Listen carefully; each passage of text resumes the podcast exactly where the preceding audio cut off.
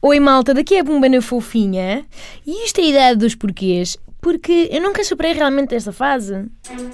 Eu interrompo esta emissão informativa para falar de um tema realmente sério e com relevância no panorama nacional, que é. Agora que o tempo está mais farrusco, como é que nos devemos comportar ao nível do calçado? Hum?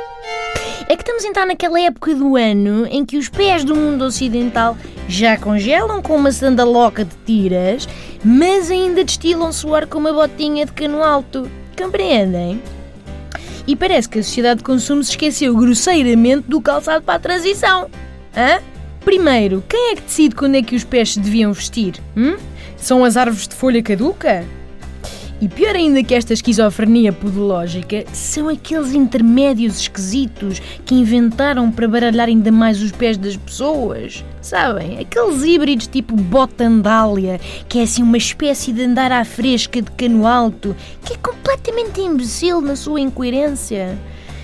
Ou então, no seu extremo oposto, aquilo que à primeira vista parece uma bota robusta, mas afinal é uma amputada de guerra a quem falta um calcanhar ou a ponta dos pés. Não sei, não, não, não vá o mindinho querer sentir a temperatura ambiente. Nada contra as defensoras acérrimas da bota. Hein? Estão completamente à vontade para vestir um forro de ovelha à mínima corrente de ar. Mas eu vou ser sempre da facção que finge demência e nega até o limite que o verão acabou.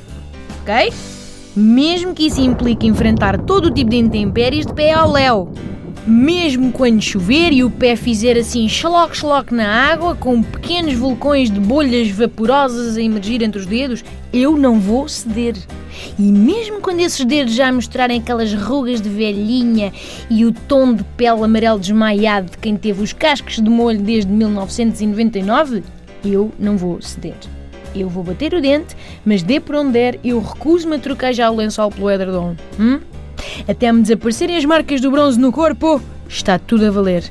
É que não se esqueçam que eles pressentem a fraqueza, e fraqueza significa luzes de Natal precoces. Fica a reflexão.